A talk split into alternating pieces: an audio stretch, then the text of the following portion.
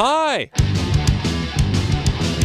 Welcome to the CJOB Sports Show podcast. Normally, it's three segments on this, but you know what? Today I'm going to change it up because Bob Irving is going to chat about his offseason CFL, the Jets. You miss Bob, right? And Jeff Braun and I, we watch and review Rocky, one of the most beloved sports movies of all time. That's all on the podcast. All right, I'm with Bob Irving, who's stopping by today. Bob, how's your offseason going so far? It's going great, Christian. I'm doing nothing, and I'm getting quite good at it. I've got it mastered. I watch a lot of sports. I'm following everything because at the heart of it all, I'm a sports fan. And yeah, so it's been really good, and the weather's been great. And we've been here quite a bit in December, so no, it's been fantastic.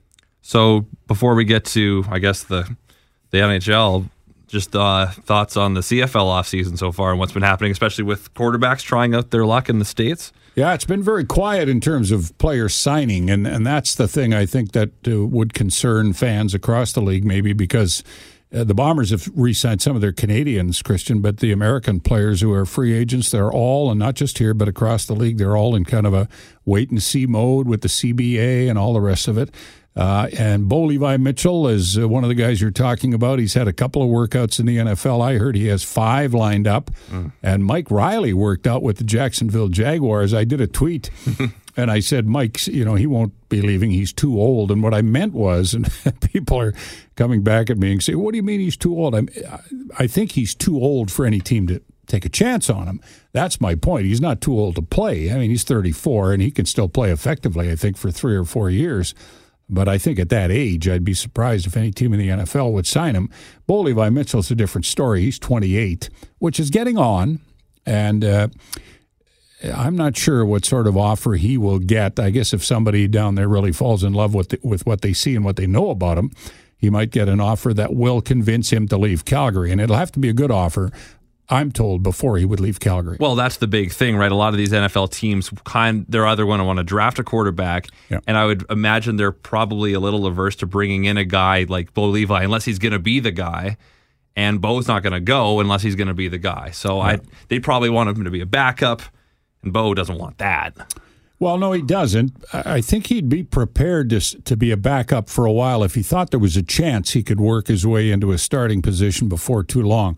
Bo doesn't lack for confidence, and he believes, he's told lots of people close to him, that he believes that he could play on a lot of different teams down there, and I think he could too. The challenge he's going to face is his age, the fact that he's unproven down there. You know, the game is different down there, so there's an adjustment period. We were talking before we did this interview, Christian, about the different size of the field and all the rest of it, and it's a significant adjustment for all players, but a quarterback, I think, in particular. So I don't know what's going to happen with Bo. I think, though, if he does get an offer that has some significant guaranteed money and what he feels is a real chance to work his way into playing time, he just might leave. Bombers, we got to wait for what? Probably February to know what the big names are going to do? Yeah, mid-February they become, I think it's February the 10th or 11th that the players become free agents. I know they're trying to talk Adam Big Hill into re-signing before then. A lot of the other guys, their agents have simply said, we're going to wait. We're just going to wait and see what's out there. I know Jackson Jeffcoat and Santos Knox, their agents have hinted that they want to do some NFL trials if they're offered some, see what's available out there. Tough for Santos Knox with his ankle, though. Yeah, that's right. The injury set him back for sure, and how healthy he'll be. And of course, if you're not healthy for a tryout, you can forget about it, yeah, because you better impress them in the flesh. They're not just going to go on the film they see of you playing in the CFL. And then there's the new league, the American Alliance of Football. I don't know if many guys will go there or not. I haven't seen much action in terms of established CFL players signing down there. So I don't think that league's going to be as big a threat as some people think it's going to be. But I think fans are here going to have to be very patient because it doesn't look to me like there's going to be a lot of movement with these particularly import players who are free agents until they become free agents in February. And what about the impact of the collective bargaining agreement? Well, that's part of it, right? They all think there's, I don't say they all think, some of them think there's going to be more money available in the salary cap, and they want to wait and see about that too. Now, if they wait too long, this is the tack that GMs are going to use. They're going to say to guys, look, I can pay you this now. I'll give you this contract right now, but if you wait, it may not be there in late February, early March, because we have to move on here. We got to do our business, and we got to sign players. And if you're not prepared to sign it, then I'm going to maybe try to find somebody who will. So it's going to be a real cat and mouse between the GMs and the agents. What is the impact of this coaching cap that could have on any kind of player negotiations? I don't think it'll have a great impact. I think what the league is trying to show with this coach's cap is that they're being fiscally responsible, and they're not. It bugs some of the players that the coaches make a lot of money and their contracts are guaranteed, and the players' contracts aren't guaranteed. So I think the league is trying to be proactive and saying to the players, "Look, we're looking after this. We're going to cap these guys so that any extra money we have could conceivably land in your laps through the new CBA." So I think it's a way of demonstrating to the players that they're being financially responsible, not just at the players' level with a cap, but with the management and coaches, too. Let's pivot to the Winnipeg Jets. How much do you like this team? Well, as much as I liked them at the start of the year and at the end of last season. They're just so much fun, Christian. The game the other night, the Tampa Bay. Oh, it was amazing. Man, it was just so entertaining. And, of course, they're two of the fastest, most skilled teams. It's the speed, really, right? Yeah, and that's the game today. The speed is incredible. A lot of the hitting has been taken out of hockey, and I know that bothers some of the purists. And there are a lot of games where you don't see a lot of hitting, and I'd like to see a little bit more too. But no, the Jets are just dynamite to watch. I think what gets overlooked is, as explosive as they are, their defensive record isn't bad. I think they're 8th or 9th right now in terms of goals against decent. In the CFL, and the NHL, which is okay. I know they want to be better. They want to be top 5 or top 6, but I think they can get there. But they're just so much fun to watch. That 3-on-3 overtime, I said to somebody the other day, I said the best thing the NHL did in the last few years was install this 3-on-3 overtime. Now, the thing they do is they play the top 6 forwards through the entire 3-on-3 overtime. Yeah. So guys like Wheeler, and you could see it in the game the other night, they're running out of gas because they had 3 overtime games in a row. But in terms of an entertainment aspect, that 3-on-3 is dynamite. Absolutely. Dynamite. And when that game was tied late, I was just praying it got to overtime so you could see Tampa Bay and Winnipeg, two of the fastest, highest skilled, deepest offenses in the league, go back and forth. What a nightmare that is for goalies, though. Yeah, the 3-on-3, really, because they're scoring chances. Well, and you saw when Scheifele fired the puck back to Hellebuck, possession is so important in overtime that they actually have to play the puck, which is an interesting development. Scheifele has just taken such a leap, I think, in the last few weeks in particular, but this season. It started in the playoffs last year. It did, when he scored all those goals in the playoffs, and he's just taken it to another level. And I think some people still don't, in my view, understand how good this guy's become. Not here. I think in Winnipeg we do.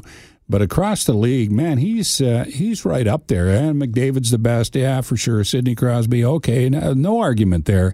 But you better have Scheifele in some of these conversations now when you talk about the best all-round players, because he does it all. He doesn't just score. He's responsible defensively. He's not very flashy. But boy, is he ever good. And he produces, and he's young, and he's getting paid $6.1 million for the next 4 seasons. It's an incredible for the contract. Jets. Yeah. And Kelly was making this point to me the other day. When he was first brought in, like he was the first pick of the Jets when they came back, there was a lot of impatience with Mark Scheifele. Sure. And to see where he is today, as someone that's been here for a long time, is this one of the best players that Winnipeg has ever seen? No question. Yeah, he's tracking that way. If he isn't there already, and I go back to the Howard Chuck days and Teemu Selanne, and even back to the WHA with Hull, Hedberg, and Nielsen. But Scheifele is, in the next 4 or 5 years, he will establish himself as one of the all-time great players we've had the pleasure of watching here. And the way the Jets handled him, Christian, was just perfect. It was just perfect. They didn't rush him. They did the same with Josh Morrissey. They didn't rush him because we've seen these 18-year-old kids get ruined by being thrown in too early. And that's where I think Cheveldayoff and Maurice and the whole organization maybe doesn't get enough credit. They handle these guys just perfectly. Well, Bob, appreciate your time and Merry Christmas. Same to you, Christian.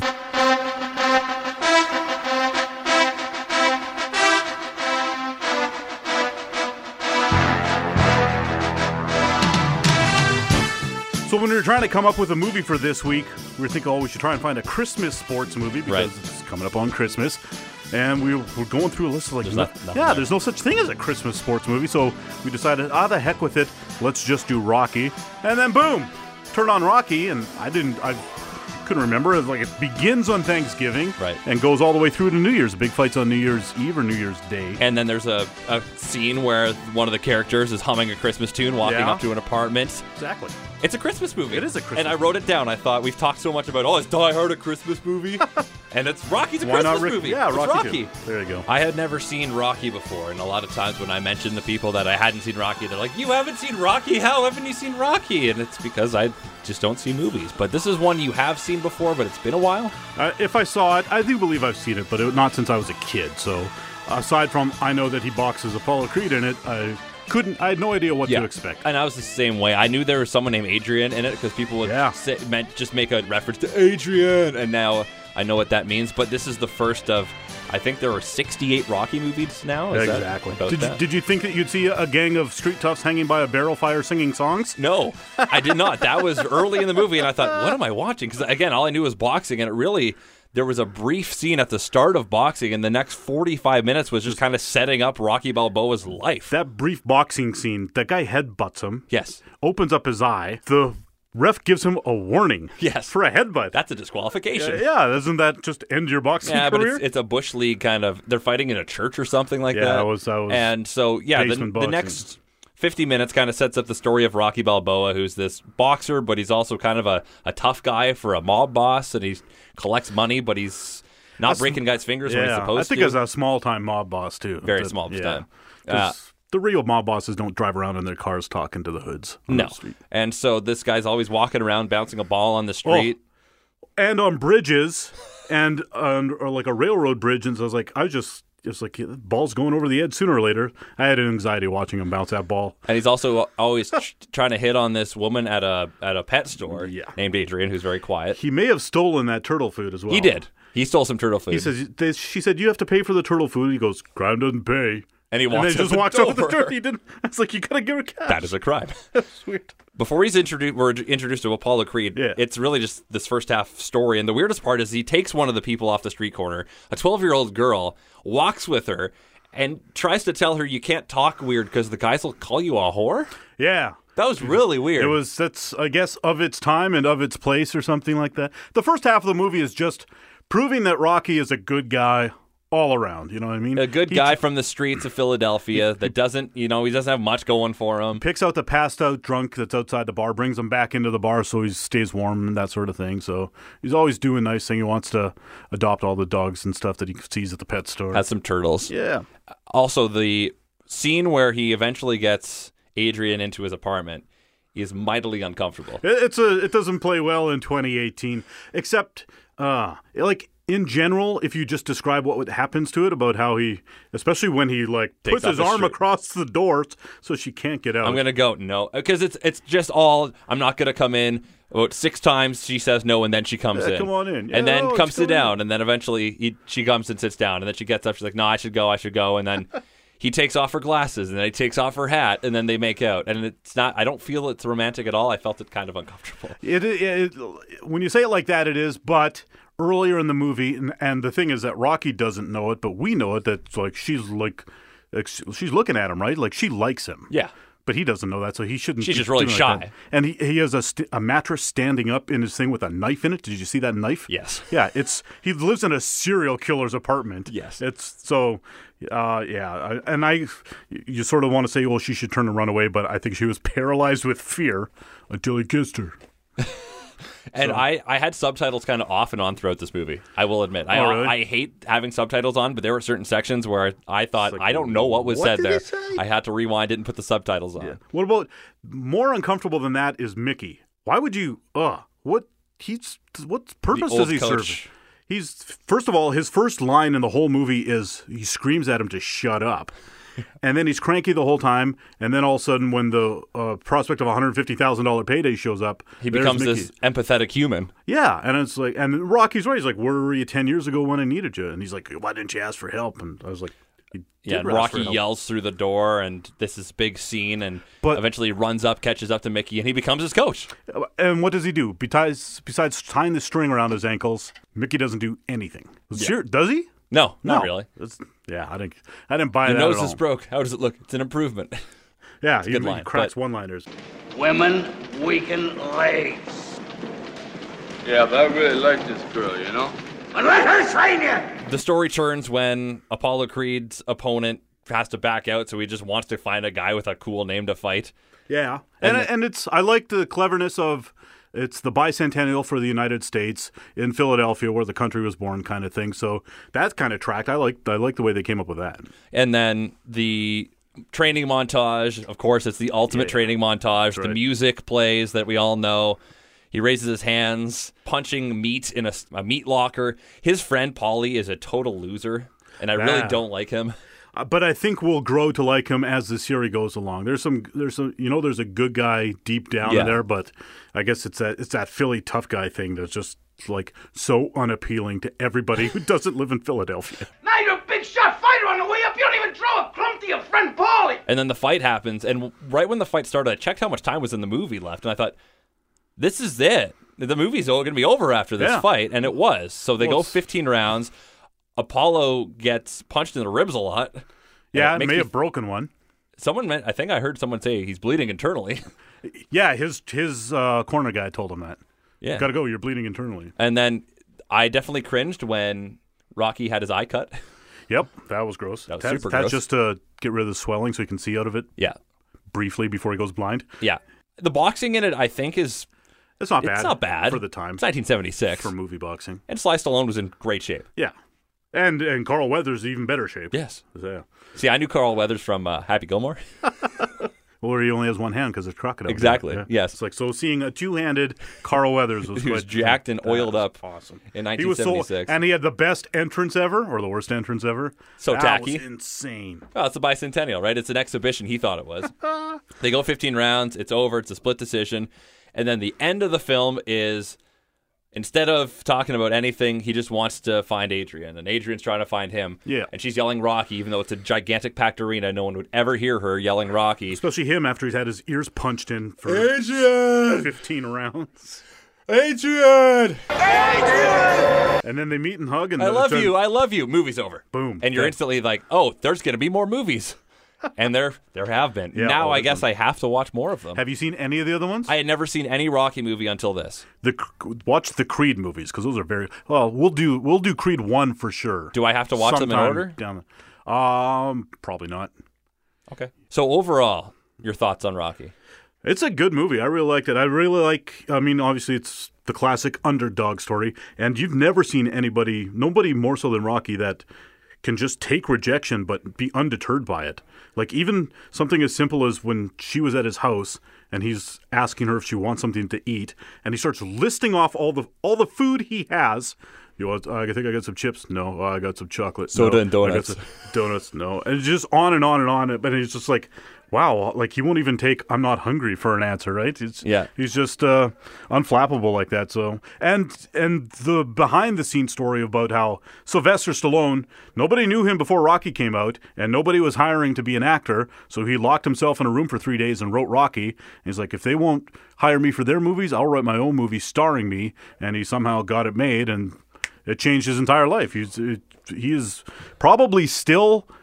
I think last thing I read, he's still worth like $400 million. Yeah. And well, the Rocky franchise is still going. Yeah, that too. And he gets paid for that all the time. I mean, yeah, it's like Rocky changed his life, literally. It's a cheap movie. It's the same, and besides him and I guess Matt Damon and Ben Affleck did it with Good Will Hunting. Like every now and once a generation, you find somebody who's just like, no one's going to do it for us, we'll do it for ourselves. So the behind-the-scenes story of Rocky mirrors the actual story of Rocky. Yeah, and then he became Rambo. Yeah. So I agree that it's good. It's not as much a sports movie, though. There is a bit of boxing in it, but it's more so like a personal interest kind of story. I did very little actual action of sports in it. I thought there would be one more match in the middle or something. You'll notice that certainly in the Creed movies, and I'm sure in the other Rocky movies, they try and get at least 3 good fights in each movie. Because in this one there was the dumb fight at the start, and then the last one, yeah. And everything in between was stuff. All right, but good. Yeah. All right. Rating? We'll give it a 4. Boxing gloves out of 5. I would give it, I'm in the same way. I'm going to give it 8 swollen eyes out of 10. There you go. Check out the CJOB Sports Show weeknights from 7 to 9 p.m. with Christian O'Mel and the Sports Show podcast. Not available on iTunes, not available on Google Podcasts, not available anywhere you get your favorite podcasts yet.